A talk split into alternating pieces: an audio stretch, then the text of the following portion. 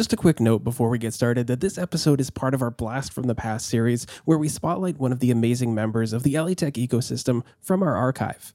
And if you're a new listener or you're just looking for more great LA Tech content, dig into the back catalog. There are literally hundreds of conversations to choose from. Enjoy the episode.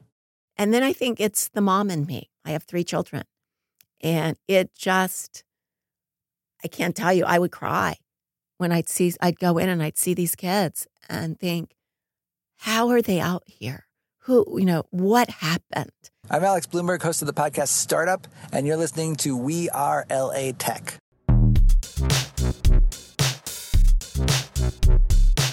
Welcome back to the We Are LA Tech podcast here in the beautiful Santa Monica, where I get to celebrate an extraordinary woman in tech doing something to better our world, which I love. Hello, Denise.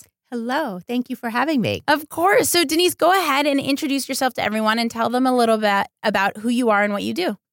I'm Denise McCain Thornstrom. I'm the founder and president of Our Children LA, and we are a nonprofit that was created to empower and connect homeless individuals to services and help them build a life out of poverty. And when was this created? Well, we had a journey. So we actually were originally created in um, back in 2012 to create a print directory of services for homeless youth for the LA City Library, and pretty soon realized first everybody wanted us to go countywide, but I'm seeing how fast that goes out of print, and also um, kind of took a look around and said, This is great. Librarians and teachers are going to use a print directory. But if you're homeless, who would ever walk into any resource center Yeah. and say, May I have a directory of services for homelessness, please? Yeah. So we started looking at, well, we need an app. And, but do the homeless have phones? They do. And you, I can't tell you how many times I'm asked this question. Um, first of all, there's a lot of research in, uh, in our 12 focus groups that showed us between 70 and 75% of the street homeless youth have phones. Right. Um, but under 40 people that are homeless, it's actually higher. Right. And one of the reasons is, is it's the federal lifeline program, which actually requires that service carriers give for free smartphones to anyone who is super low income or homeless. Uh, and oh, for free. So they don't have some because it's like, where's the address that the bill's being sent to?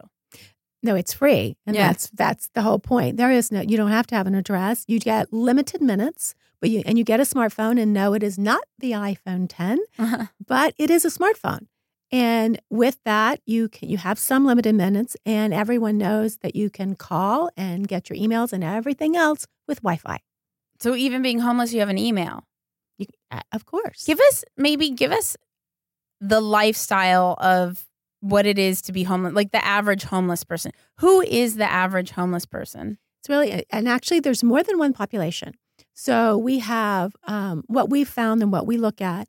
We have what like we call the street homeless, and the street homeless that we serve, which are not the chronic people that are chronically homeless, tend to have such severe trauma, accompanied frequently by mental illness, that they don't keep track of a phone. But that's actually a very small percentage of our homeless here in Los Angeles and everywhere. So street youth that are homeless.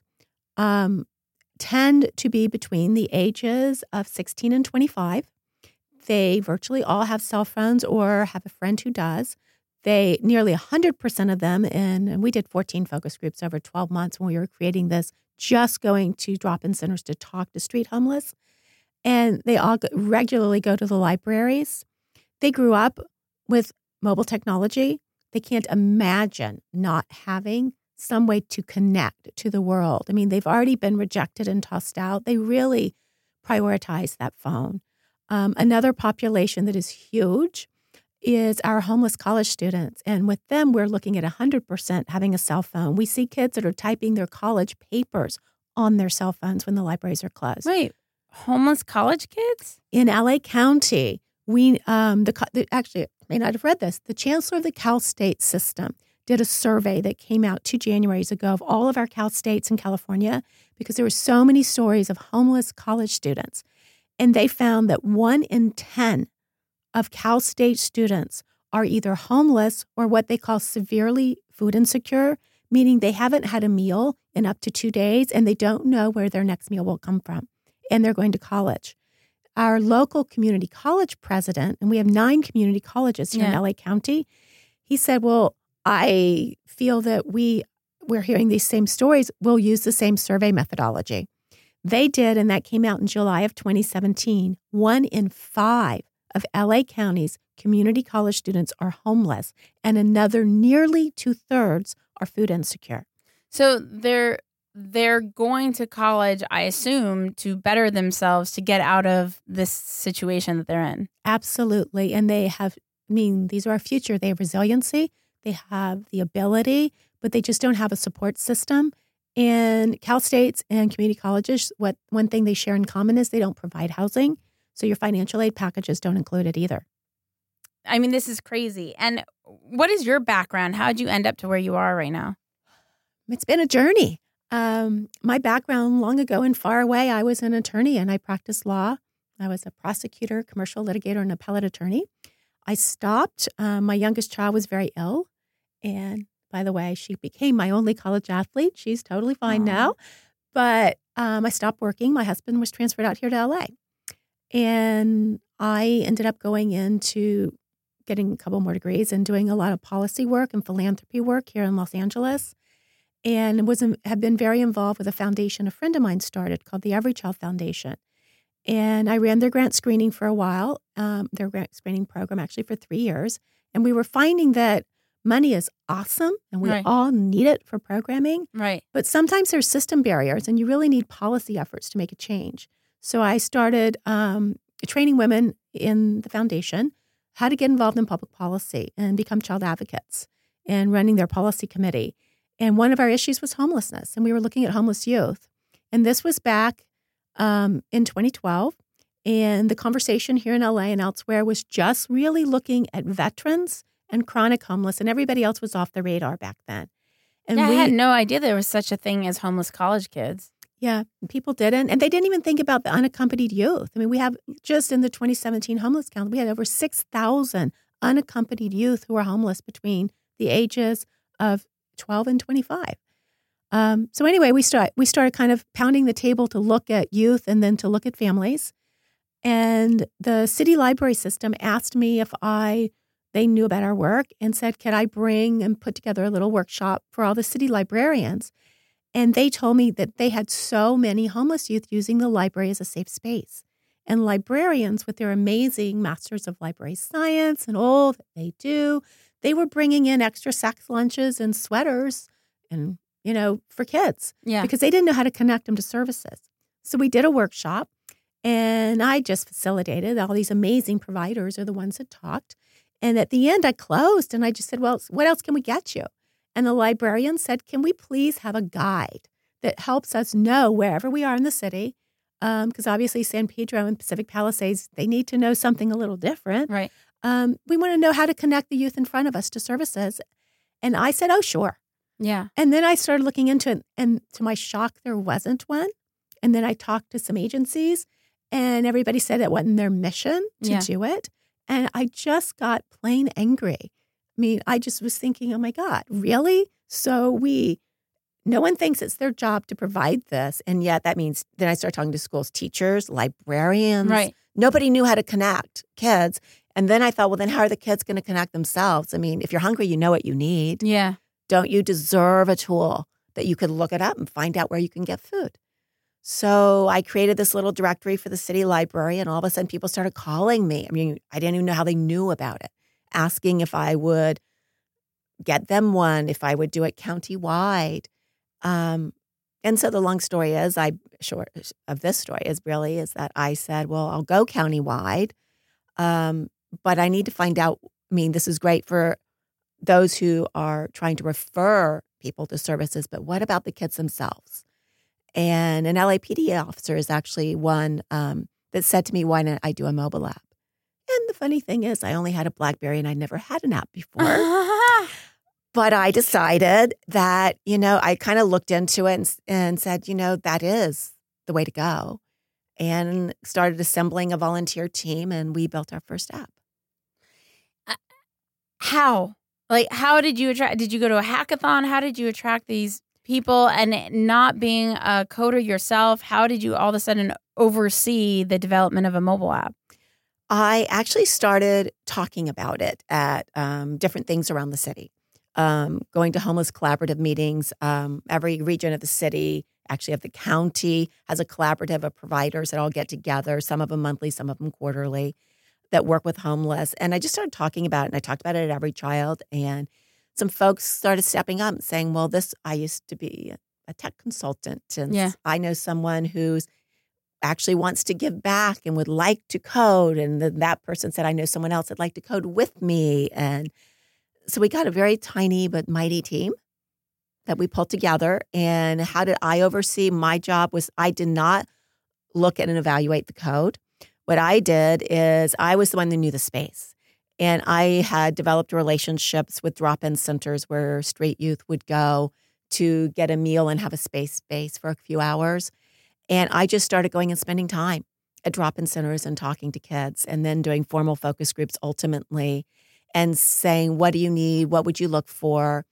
Um, ultimately, we were bringing in PowerPoint so that it could be on a screen so Yeah. that the kids could actually see what we were thinking about. And they'd say, that doesn't make sense. And add this and Yeah. change that. And they actually ended up, um, by the end, I had them, they voted and named the app, which is WIN, which stands for What I Need. Yeah.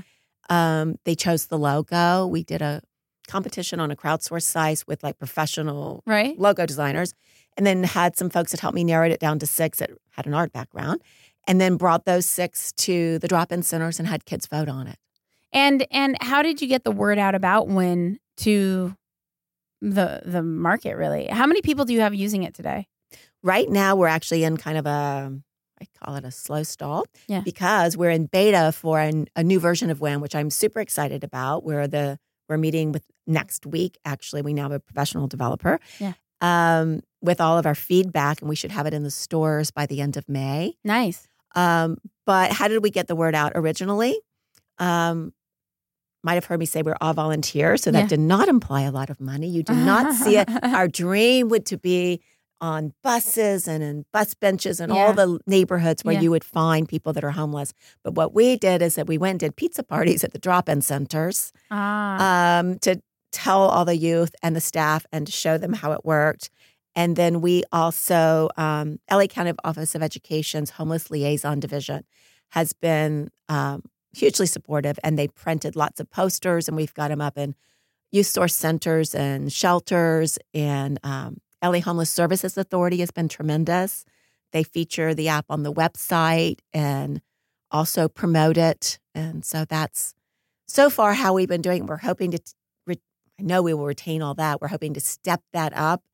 And in an ideal world, we'll get a big funding boost so we can be on those buses. Was there a personal, if you don't mind me asking, was there a personal story uh, that inspired you? I mean, this takes a lot of work and a lot of dedication and a lot of belief, and you seem like a purpose, a, person that's driven by purpose. Uh, is there something personal in your life, something that triggered you that you're like, I have to do this. I have to wake up every morning and make this happen. Honestly, I mean, I w- I've never been homeless. I've been asked that. Um, no, not in that sense. I grew up with very young parents who were amazing, and I don't know how they managed to put it all together. And I always had a roof over my head and good food to eat, and our mother made our clothes, and it was just amazing, an Yeah. amazing childhood. And yet, I know that other people who have parents that aren't as resilient and as resourceful um, didn't have that experience Right. that that I did have. And then I think it's the mom in me. I have three children. And it just I can't tell you, I would cry when I'd see I'd go in and I'd see these kids and think, how are they out here? Who, you know, what happened? And Yeah. nobody, there is nobody that's under the age of 25. And I will say probably at any age, but this was the age group Yeah. I was looking at at the time Yeah. one of them ever had said when they were five or 10, What do I want to be when I grow up? Oh, I hope I'm homeless. I mean, they got abandoned some way, they got left out, they didn't get what they needed. And that just broke my heart. It still does. I could, I could, I could feel your energy right now. I feel your sincerity. It's very moving. So your organization is Our Children, and Our Children built the Win app with the help of volunteers, and you steer what's it called? Steer heading, steer something, steering the project. and um, what kind of impact long term do you hope the Win app will have? And Win stands for say it again. What I need. What I need. The Win app. What I need. What uh, what kind of impact do you see the What I Need app, the Win app, having long term on the homeless community and helping them evolve out of being homeless? Our long term vision and what we see is that the Win app will connect people to services sooner and that it will empower people and make them more receptive to services as well. I think myself, probably you as well, if you know something that you need and you have a way to search for it, evaluate, and choose that help, you're receptive to that help and you trust that help. There's already a trust divide that has been breached. That's a good thing. Um, our goal is really back in the day, um, there were payphones everywhere and signs, and towns were smaller, and people found folks that were homeless, and housing wasn't so expensive. So there were so many homeless. Yeah. Now there are no payphones. You can't find everybody. And so what we what we want and what our vision is is that everybody knows and has this app on their phone. That everybody knows that this is how you can find help and that it is available to you and that you just have to reach out. What's an example of one of the amazing resources that I could find on the Win app? Well, we have 12 categories of services and over 1,800 programs in the app right now. Um, so amazing resources. Um, if you're on the street, a lot of homeless youth and adults on the street adopt a pet. Well, one of the barriers for the folks that have adopted a pet and getting them into shelter is that you usually can't take your pet with you. And this break, they don't want to be separated. And they also need vet care. So there are vets that offer free vet care for homeless people and that will help them place pets until they're stabilized. So we have that listed. We have where you can get free haircuts, where you can get where is there free food any day of the week near you. Um, you can also look for um, job support. You can look for educational support. You can look for um, housing. And I will say that's super important. And it's a little trickier because we've all read how difficult it is here in Los Angeles, but there is a process that the county uses called a coordinated entry system, and we link people so where they can go to do that. Um, meanwhile, they can go to drop in centers. Where in LA is Our Children based?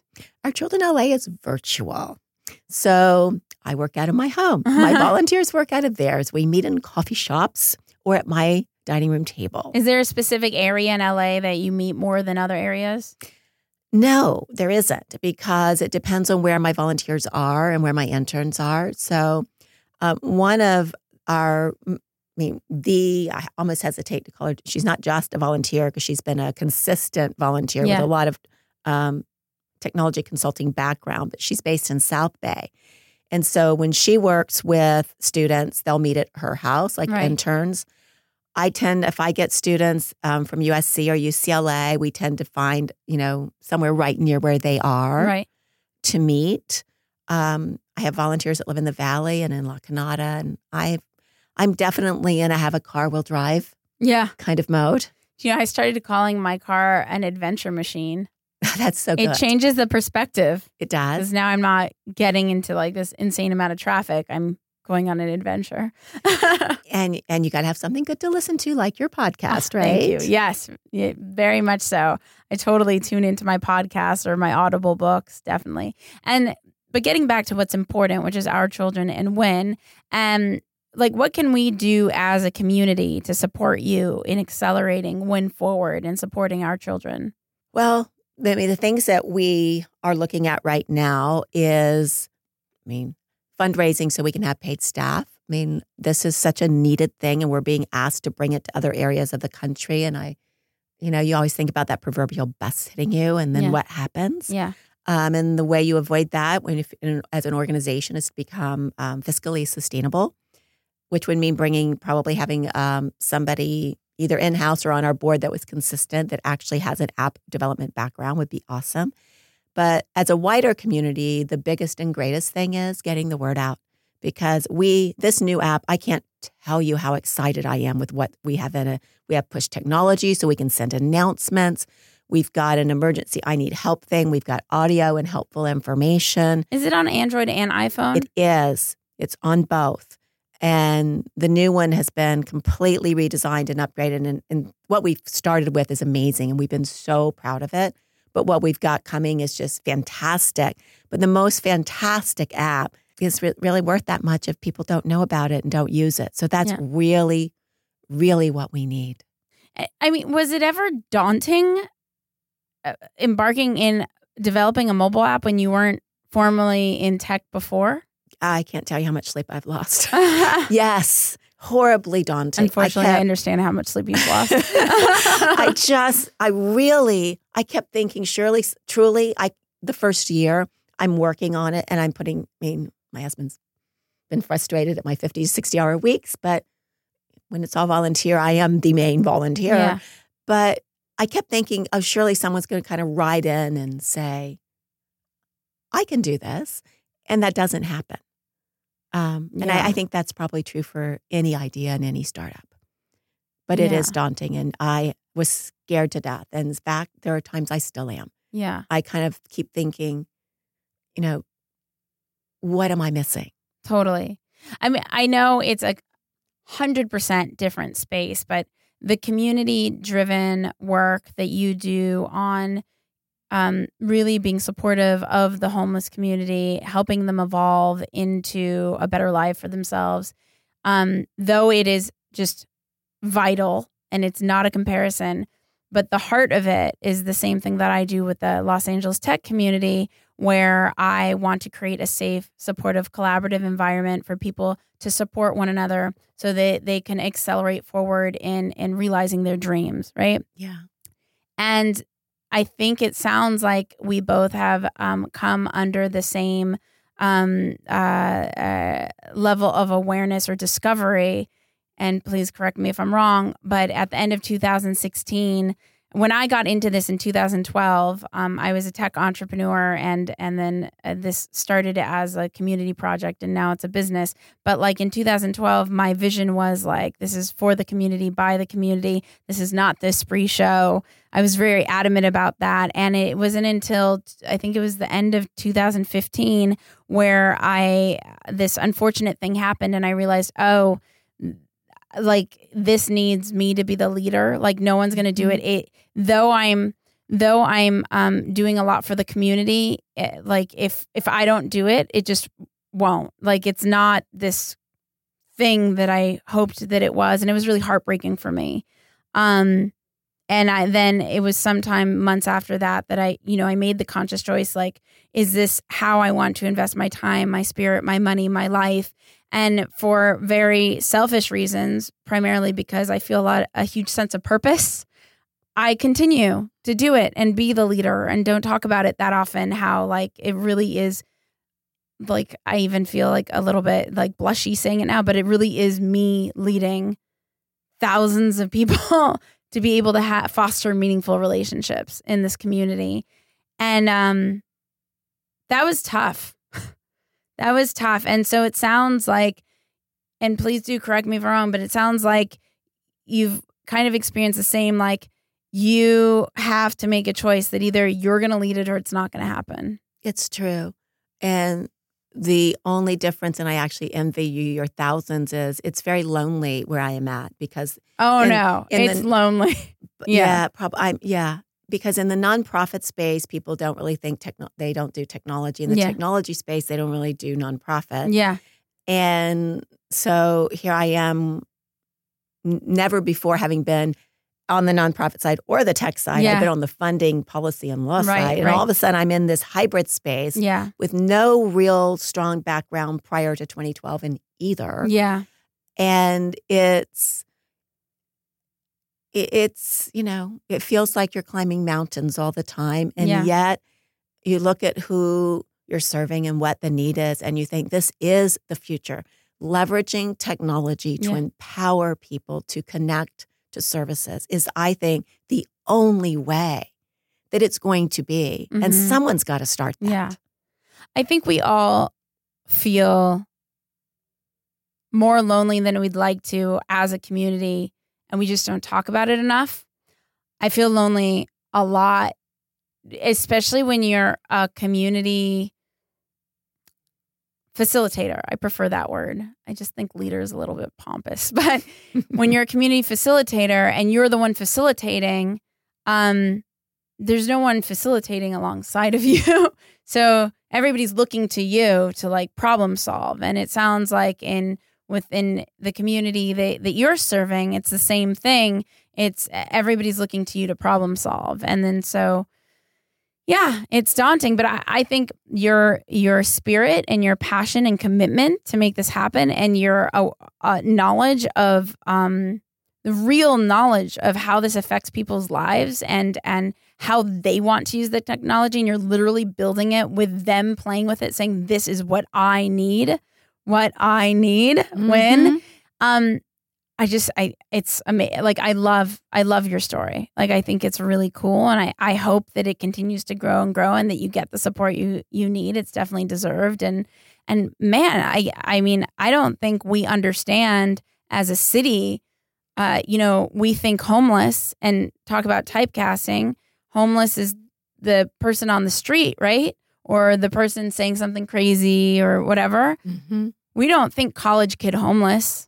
We don't think 17 year old homeless. We think 17 year old runaway. We don't- Exactly. You know? And so, and then I, it's gotten some play recently in the LA Times, but a lot of people are fairly unaware of how many families that we have that sleep in cars that are homeless. And there are streets all around LA County that you will, if you know what the street is and you go driving by about 4.30, 5 o'clock, you start seeing cars pull in because of safety in numbers and families, you know, of two, three, and four are pulling in and lining up behind each other in cars to sleep overnight because they have nowhere to go. Yeah. Um, and then there's all the families. There's families that are um, quadrupled up in one bedroom apartments, and it's only Yeah. one person's name. They could be kicked out at any minute, Yeah. but the person that has it feels bad for these other families. Um, LA County of Office of Education they do um, a, a survey every year of the school, every school district in the county, and the numbers for last year is that there were over seventy thousand K through twelve kids that In Um, Los Angeles. in Los Angeles County who um, reported experiencing homelessness. So every one of those kids is representing at least one other person, whoever they're living with, and potentially more. Um, and these aren't counted in the homeless count in the numbers that we see because they are in hiding in cars and quadrupling up with other folks just to try to keep their children.